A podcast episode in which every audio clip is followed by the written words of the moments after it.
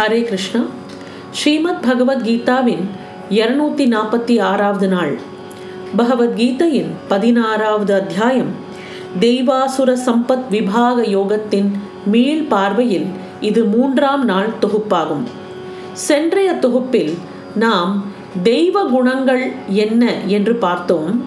இனி இந்த தொகுப்பில் நாம் ஆசுரி சம்பத்தி அதாவது அசுர குணங்கள் எப்பேற்பட்டவை என்பதை சிந்திக்கலாம். பகவான் தெய்வ குணங்களை விவரித்துவிட்டு சில வினாடிகள் நிறுத்திவிட்டு மறுபடியும் தமது பேச்சை தொடர்ந்தார். அர்ஜுனா இதுவரை தெய்வீக குணங்களின் பெருமையை உனக்கு விவரித்தேன். இப்பொழுது நீ சில அசுர குணங்களை பற்றி வர்ணனைகளையும் கொஞ்சம் கேட்டுக்கொள்.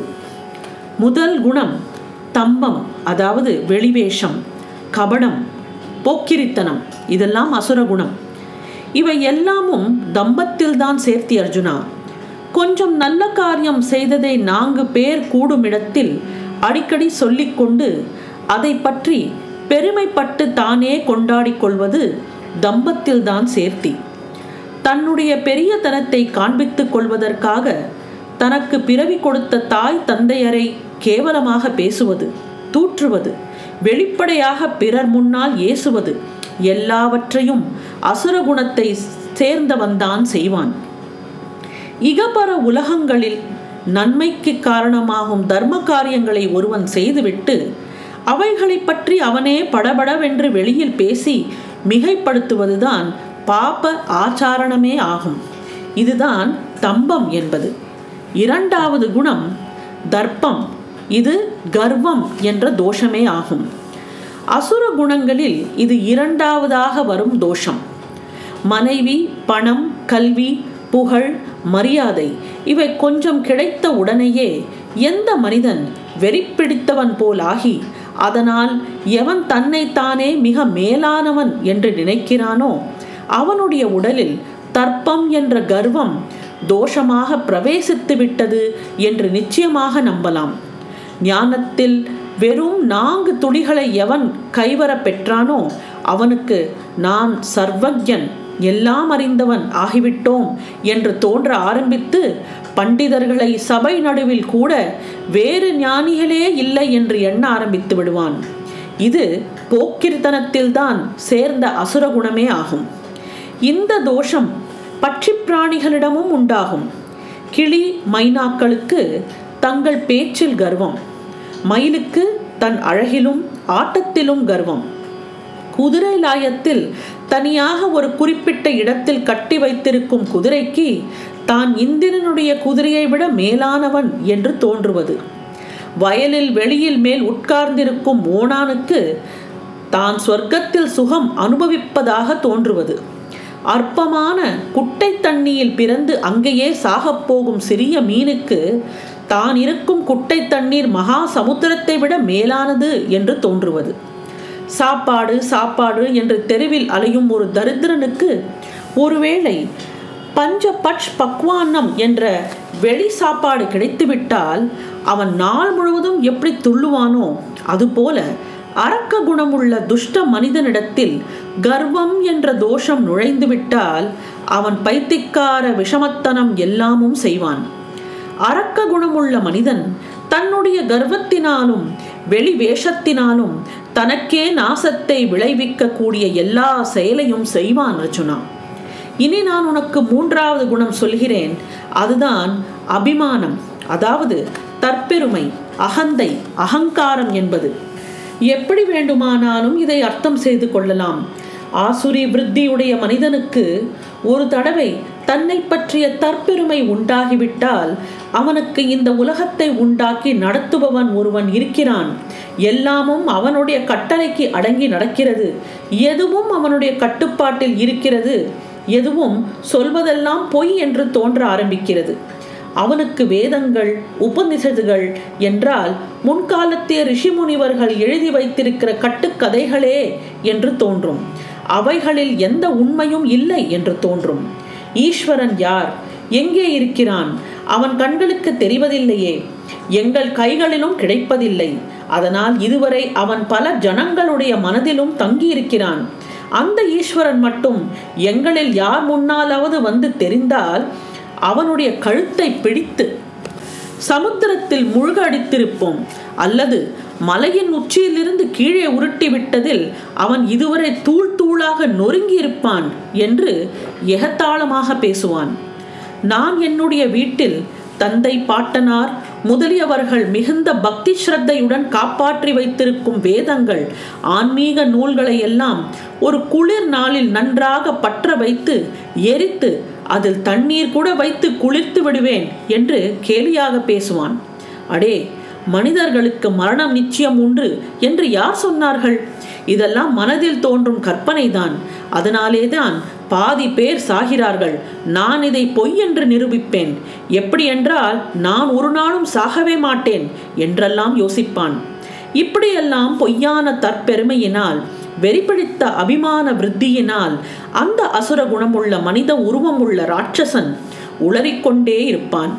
மார்த்தட்டி பேசுவான் ஆனால் ஒரு நாள் எரியும் விளக்கின் சுடரை தான் அணைத்துவிட முடியும் என்ற அகந்தையுடன் அந்த சுடரின் மேல் உட்கார்ந்த அற்பமான விட்டில் என்ற பூச்சி தான் மட்டும் கருகி போய் விழுகிறது. ஆனால் அந்த தீபமானது இன்னும் பிரகாசித்துக் கொண்டுதான் இருக்கிறது இல்லையா? அதே போல அந்த அசுர மனிதனின் ஆயுள் திடீரென்று ஒரு நாள் முடிவுக்கு வந்து அவனுடைய உடல் தரையில் விழுகிறது அவன் சாகினான். அடுத்ததாக உனக்கு நான் சொல்லப் போகும் குணம் குரோதம் அதாவது பயங்கரமான கோபம் அர்ஜுனா. உனக்கு தெய்வீக குணங்களை பற்றி சொன்ன சந்தர்ப்பத்தில் அக்ரோதம் என்ற மேலான குணத்தை பற்றி முன்னமே சொன்னேன். இருந்தாலும் இப்பொழுது மறுபடியும் ஒருமுறை சொல்கிறேன். கேள். இத்தகைய கடும் கோபம் அசுர குணம் உள்ளவர்களிடம் மட்டும்தான் எப்பொழுதும் குடியிருக்கும். இப்படிப்பட்ட குரோத குணம் உள்ளவனால் அவனுடைய குடும்பத்திற்கும் மற்றும் உள்ளவர்களுக்கும் எப்பொழுது வேண்டுமானாலும் பெரும் தீங்கு நேரும் அபாயம் உள்ளது. நன்றாக அடுப்பில் புகை வரும்படி காய்ந்த எண்ணெயில் சிறிது குளிர்ந்த தண்ணீர் துளிகள் நம்முடைய கவனம் இல்லாததால் தெளித்து விட்டால் அந்த எண்ணெயில் ஜுவாலை உண்டாகி சீற்றி பாயும் அல்லவா? அதன் சடச்சடவென்ற சப்தமும் மிக பயங்கரமாக இருக்கும் அல்லவா? அதுபோல சந்திர தரிசனம் உண்டாகும் போதே நரிகளுக்கு வயிற்றில் எரிச்சல் உண்டாகி அவை ஊழையிடும் என்பார்கள். சூரியனை பார்த்தால் ஆந்தை தன் கண்களை இறுக மூடிக்கொள்ளும் என்பார்கள். பொழுது விடிவது என்பது திருடர்களுக்கு பெரிய தொல்லை. நல்ல பாலில் எப்படி பாம்பு வாய் வைத்து விட்டது என்றாலே மக்கள் அது தன் விஷத்தை கட்டாயம் அதில் கலந்திருக்கும் என்று பயப்படுவார்களோ? அதுபோல மற்றவர்களுடைய சுகம் செல்வம் கல்வி மற்ற பாகியங்களை பார்த்தாலே அசுர குணமுள்ள மனிதர்களுக்கு பொறாமையும் குரோதமும் எகிரும். காலின் கீழ் உள்ள நெருப்பு தலைக்கேறும் என்பார்கள். அடுத்ததாக ஐந்தாவது குணம் பாருஷ்யம் கடுமை துஷ்டத்தன்மை. அதாவது கடுமையான மனிதர்களில் பேச்சிலும் வார்த்தைகளிலும் அவ்வளவு விகாரம் இருக்கும் என்றால் ஒவ்வொரு சொல்லும் நம்முடைய உடலில் ஒரு செந்தேள் அல்லது கருந்தேள் கொட்டியதை போல பதட்டமடைய செய்யும். ஆசுரி மனிதனின் துஷ்டத்தன்மை ஒரு வளையாத இரும்பு கத்தியின் கூர்மை போல எப்பொழுதும் மற்றவர்களுடைய உள் மனதை கீறிக்கொண்டே இருக்கும். அந்த நராதமனின் உருவத்தில் பிரத்யட்சமாக அரக்கனே சமாஜத்தில் நடமாடுகிறானோ என்று பலரும் பயப்படுவார்கள். அதுதான் கடுமையாக பேசுதல் என்பதுக்கு பொருளாகும். அடுத்தது உனக்கு நான் சொல்லப்போவது ஆறாவது குணம் அக்ஞானம் அதாவது அறியாமை. அறியாமையை குறிக்கும் வார்த்தையே அக்ஞானமாகும் அர்ஜுனா. கற்பாறைக்கு எப்படி குளிர்த்தன்மை உஷ்ணத்தன்மை தெரியாதோ பிறவி குருடனுக்கு எப்படி பொழுது விடிவதும் இரவு வருவதும் தெரியாதோ நெருப்புக்கு எப்படி எல்லாமே ஆகாரம் ஆகிறதோ சமையல் செய்ய உபயோகிக்கும் கரண்டிகள் பாத்திரங்களுக்கு சமைத்த உணவின் ருசி எப்படி தெரியாதோ காற்றுக்கு எப்படி நல்ல பாதை கெட்ட பாதை என்றெல்லாம் கிடையாதோ அதாவது காற்று எங்கு வேண்டுமானாலும் எதன் மேலும் புகுந்து புறப்படும். சிறிய குழந்தைகள் எப்படி கையில் கிடத்ததையெல்லாம் வாயில் வைத்துக் கொள்ளுமோ அதுபோல புத்தி தடுமாறிய ராட்சச குணமுள்ள மனிதன் நல்லது கெட்டது இவைகளின் வித்தியாசங்களை அறிய மாட்டான். பாவ புண்ணியம் எதுவும் அவனுடைய கவனத்திற்கு வராது. இந்த நிலைமைக்கு தான் அறியாமை என்று பெயர். இப்படிப்பட்டவர்களின் எண்ணிக்கை கொஞ்சமாக இருந்தாலும் அதன் பிரபாவம் தாக்கம் அல்லது விளைவு என்பது மிகவும் விஷமுள்ளதாக இருக்கும். பிரளயகால நெருப்பு மின்னல் இடி வடவானல் என்று கடலில் தோன்றும் கடுமையான நெருப்பு ஜுவாலை இவைகள் முழு உலகத்தையும் நாசம் செய்யும் வல்லமை பொருந்தியவையேயாம். கபம் வாதம் பித்தம் என்று மூன்று தோஷங்களும் உடலில் மிகவும் அதிகமாகிவிட்டால் பிரம்மதேவனால் கூட நம்முடைய மரணத்தை தவிர்க்க முடியாது. அர்ஜுனா தெய்வீக குணம் உடையவர்களின் நடவடிக்கைகளும் அசுர குணம் உள்ளவர்களின் நடவடிக்கைகளும் ஆதிகாலத்திலிருந்தே நிர்மாணிக்கப்பட்டவை. இரவின் இருட்டு வேளையில் எப்படி பேய் பிசாசு ஆவிகள் போன்ற பூதங்கள் பாம்பு பூரான் தேள் முதலிய ஜந்துக்கள் சிங்கம் புலி சிறுத்தை போன்ற கொடிய மிருகங்கள் ஆந்தை போன்றவை தங்களுடைய ஜீவனத்தின் வியாபாரங்களை தொடங்க விடுமோ? அதே போல பகலில் சூரிய வெளிச்சத்தில் மற்ற சாதுவான பட்சி பிராணிகள் மனிதர்கள் தங்களுடைய ஜீவன காரியங்களை செய்ய வேண்டுமோ? அதே போலவே அர்ஜுனா அவரவர்களுக்கும் தங்கள் தங்களுடைய நிர்ணயிக்கப்பட்ட வழிபாதையில் அவைகளுடைய குணங்களை பொறுத்து தங்கள் வாழ்க்கை வண்டியை நகர்த்த வேண்டும் ஓட்ட வேண்டும். இந்த அசுர குணங்களை நாம் சகஜமாக கண்களால் காண முடியாது. ஆனால் ஏதாவது ஒரு உடலின் ஆதாரத்தினால் தெரிந்து கொள்கிறோம் இல்லையா? பாம்பு என்பது கடிக்கும் தேள் கொட்டும் சிங்கம் புலி கொன்றுவிடும் என்று சாதாரணமாக புரிந்து கொள்ளலாம். ஆனால் மனிதன் பார்க்க சாதுவாக இருக்கிறானே என்றாலும் அவனுடைய உள்மனம் பல பல கெட்ட குணங்களை கொண்டதாக இருக்கலாம். திருடுவது பொய் சொல்லுவது ஏமாற்றுவது கபடமாக உள்மனதில் ஒன்று வைத்து வெளியில் இனிமையாக பேசுவது நல்லவன் போல் நடிப்பது இவையெல்லாம் அசுர குணங்களில் தான் சேர்த்தி இது பற்றி கொஞ்சம் சொல்கிறேன் கேள். எந்த வாத்தியத்தையும் வாசித்தாலே ஒழிய அதன் ஒலி என்ற சப்தம் எப்படி நமக்கு கேட்காதோ ஒரு புஷ்பம் இருந்தாலே ஒழிய அதன் வாசனை எப்படி வராதோ அதுபோல அசுர குணமும் ஒரு மனிதனின் உடலில் குணங்களாலும் செயல்களாலும் எப்படிப்பட்டவை என்று நமக்கு தெரிய வராது. கரும்பு வளர வளர அதன் ருசி எப்படி கூடுகிறதோ அதுபோல ஒரு உடல் வளர வளர அதன் தன் உள்ளிருக்கும் அசுர குணங்களும் அதிகமாகும். அப்படி அசுர குணங்களினால் வளர்ந்தவனுக்கு ஆணாகவோ பெண்ணாகவோ இருந்தாலும் புண்ணியக்காரங்களை செய்ய வேண்டும் பாவகார்மாகளை செய்யக்கூடாது என்றெல்லாம் தெரியாது. இந்த உலகில் சில புனிதமான பொருட்கள் விஷயங்கள் இருக்கின்றன என்ற எண்ணமே அந்த ராட்சச ராட்சசிகளிடம் இருக்காது. பெண் என்பவள் அம்மா மனைவி சகோதரி மாமி சித்தி அத்தை என்ற அநேக சொந்தங்களில் ஒவ்வொரு மனிதனுக்கும் இவைகள் இருக்கும். ஆனால் அசுரகுணத்துடன் கூடிய ராட்சச மனிதனுக்கு இந்த பெண் என்பவள் வெறும் அனுபவிக்க வேண்டியவள் என்று மட்டும்தான் தெரியும். பார்த்தால் இந்த ஆச்சரியம் நிறைந்த உலகத்தில் ஒருவேளை அடுப்பு கறி தன்னுடைய கருமை நிறத்தை மாற்றிக்கொள்ளலாம் ஒரு சமயம் சைவ உணவை மட்டும் உண்ணும் ராட்சசன் கூட கண்ணில் படலாம். ஆனால் கள்ளின் நாற்றம் எப்படி ஒரு பாத்திரத்தில் இருந்து ஒருபொழுதும் போகாதோ அப்படி அசுர குணமுள்ள கெட்ட நடத்தைகளுடைய ஆண் பெண்களின் குணத்தை மாற்றுவதும் முடியாது. அடே இந்த உலகத்திலும் நடந்து கொள்ள வேண்டியதற்கு சில கோட்பாடுகளும் வழிமுறைகளும் இருக்கின்றன. நம்முடைய தாய் தந்தை முன்னோர்கள் அந்த நல்ல முறைகளை பின்பற்றி நடந்ததனால் அவர்களுடைய காலம் சுகமாக சென்றது என்பதை இவர்கள் அறியவில்லை. ஆனால் அதை திருப்பி போட்டு சாஸ்திரங்களின் கண்மூடித்தனமான கட்டளைகள் நித்திய நியமங்கள் ஆச்சாரங்கள் பின்பற்றுவதாலேயே தான் சுதந்திரமான குடிப்பழக்கத்தின் போதை தரும் ஆனந்தம். இதற்கு ஈடாகுமோ என்று இவர்கள் யோசிப்பார்கள். பல பெண்களின் காம சுகம் இவற்றை அனுபவிக்காமல் வாழ்க்கையில் ஏமாந்து போய்விட்டார்கள் என்பது இவர்களின் வாதமாக இருக்கும். ஆஹா குடிவெறியில் அனுபவிக்கும் தன்னை மறந்த சுகம் வேறு எதில் வரும் என்பது இவர்களுடைய கீழான எண்ணமாக இருக்கும். இப்படியெல்லாம் குடிவெறி பெண்வெறி பணவெறி பிடித்து அலைவதால் சில சமயம் நான்கு பேர்களுக்கு நடுவில் தாய் தந்தை தன்னுடைய முன்னோர்களை கண்டபடி தூற்றவும் இவர்கள் பின்வாங்க மாட்டார்கள். ஆடுகள் எப்படி எதிரில் வரும் பசுமைகளையெல்லாம் தின்று தீர்க்குமோ? சுதந்திரமாக வீசும் காற்று தெருக்கள் அசிங்கமான சந்துகள் என்றெல்லாம் பார்க்காதோ? எரியும் நெருப்பு தன் பக்கத்தில் வருவதையெல்லாம் எரித்து போடுமோ? அதுபோலயே மரியாதையை அற்று கட்டுப்பாடுகள் அற்று விவேகமற்று தங்கள் இஷ்டப்படியே ஆயுளை கழிப்பது அசுர குணம் உள்ளவர்களின் ஆனந்த வாழ்க்கையே ஆகும். அப்படிப்பட்ட சுதந்திர குடிவெறி வாழ்க்கைக்கு நடுவில் யார் தடையாக வந்தாலும் சரி மனைவி தாய் தகப்பன் சகோதரன் என்று கூட பார்க்காமல் இவர்கள் அவர்களை வெட்டி போட கூட தயங்க மாட்டார்கள். இந்த அசுர குணமுள்ள மனித ராட்சசனுக்கு எது நன்மை எது உண்மையான சுகம் என்பது ஒன்றும் தெரியாது.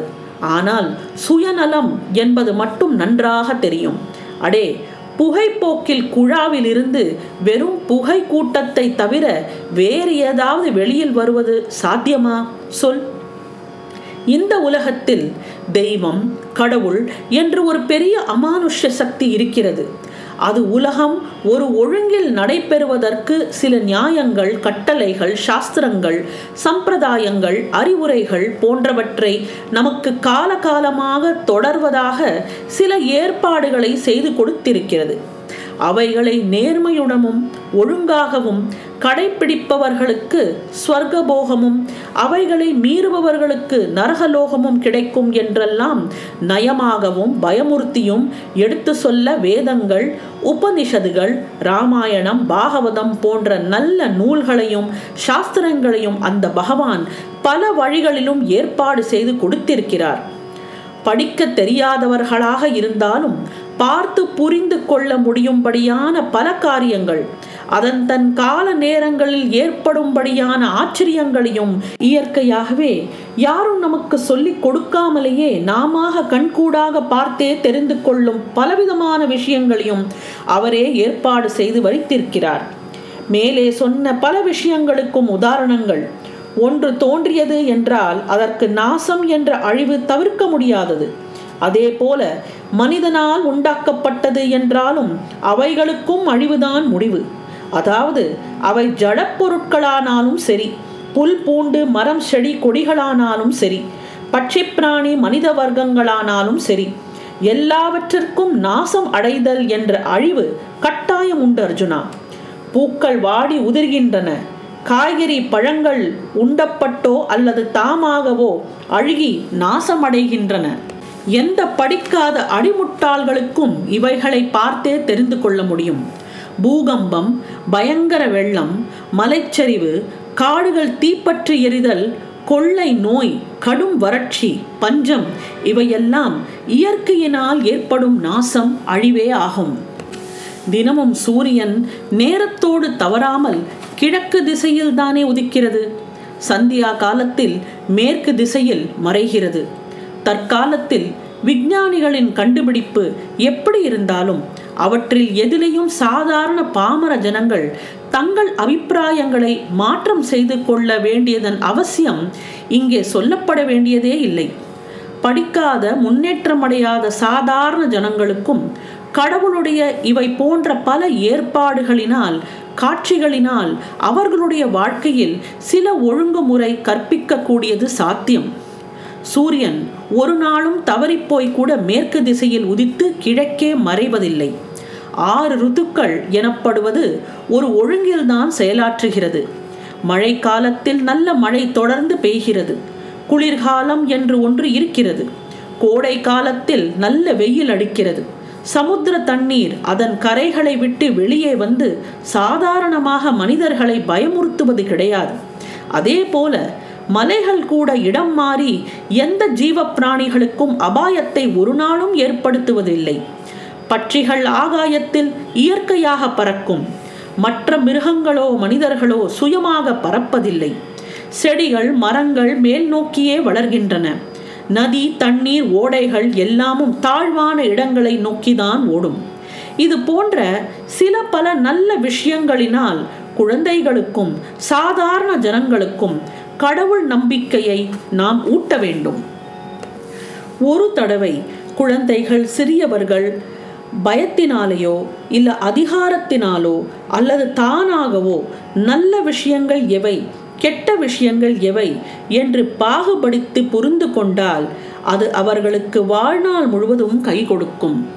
நல்ல துணிமணிகள் ஆபரணங்கள் நகைகளை அணிவதை விட்டு ஏன் சிலர் காவி துணிகளை மட்டும் கட்டிக்கொண்டு நல்ல சாப்பாட்டை நாலு வேளைகள் சாப்பிடாமல் ஏன் குறிப்பிட்ட சில காய்கறிகள் கிழங்கு போன்ற உணவை இந்த சாது சந்நியாசிகள் சாப்பிட்டு தரையில் தூங்கி தங்களை தாங்களே ஏன் இப்படி வருத்தி கொள்கிறார்கள் என்று அவர்களை கேலியாகவும் கிண்டலாகவும் இந்த அசுரகுணம் படைத்த கயவர்கள் ஏசுகிறார்கள். இந்த உலகத்தில் எங்கெல்லாம் எப்படியெல்லாம் நாம் சுகத்தை அனுபவிக்க முடியும்?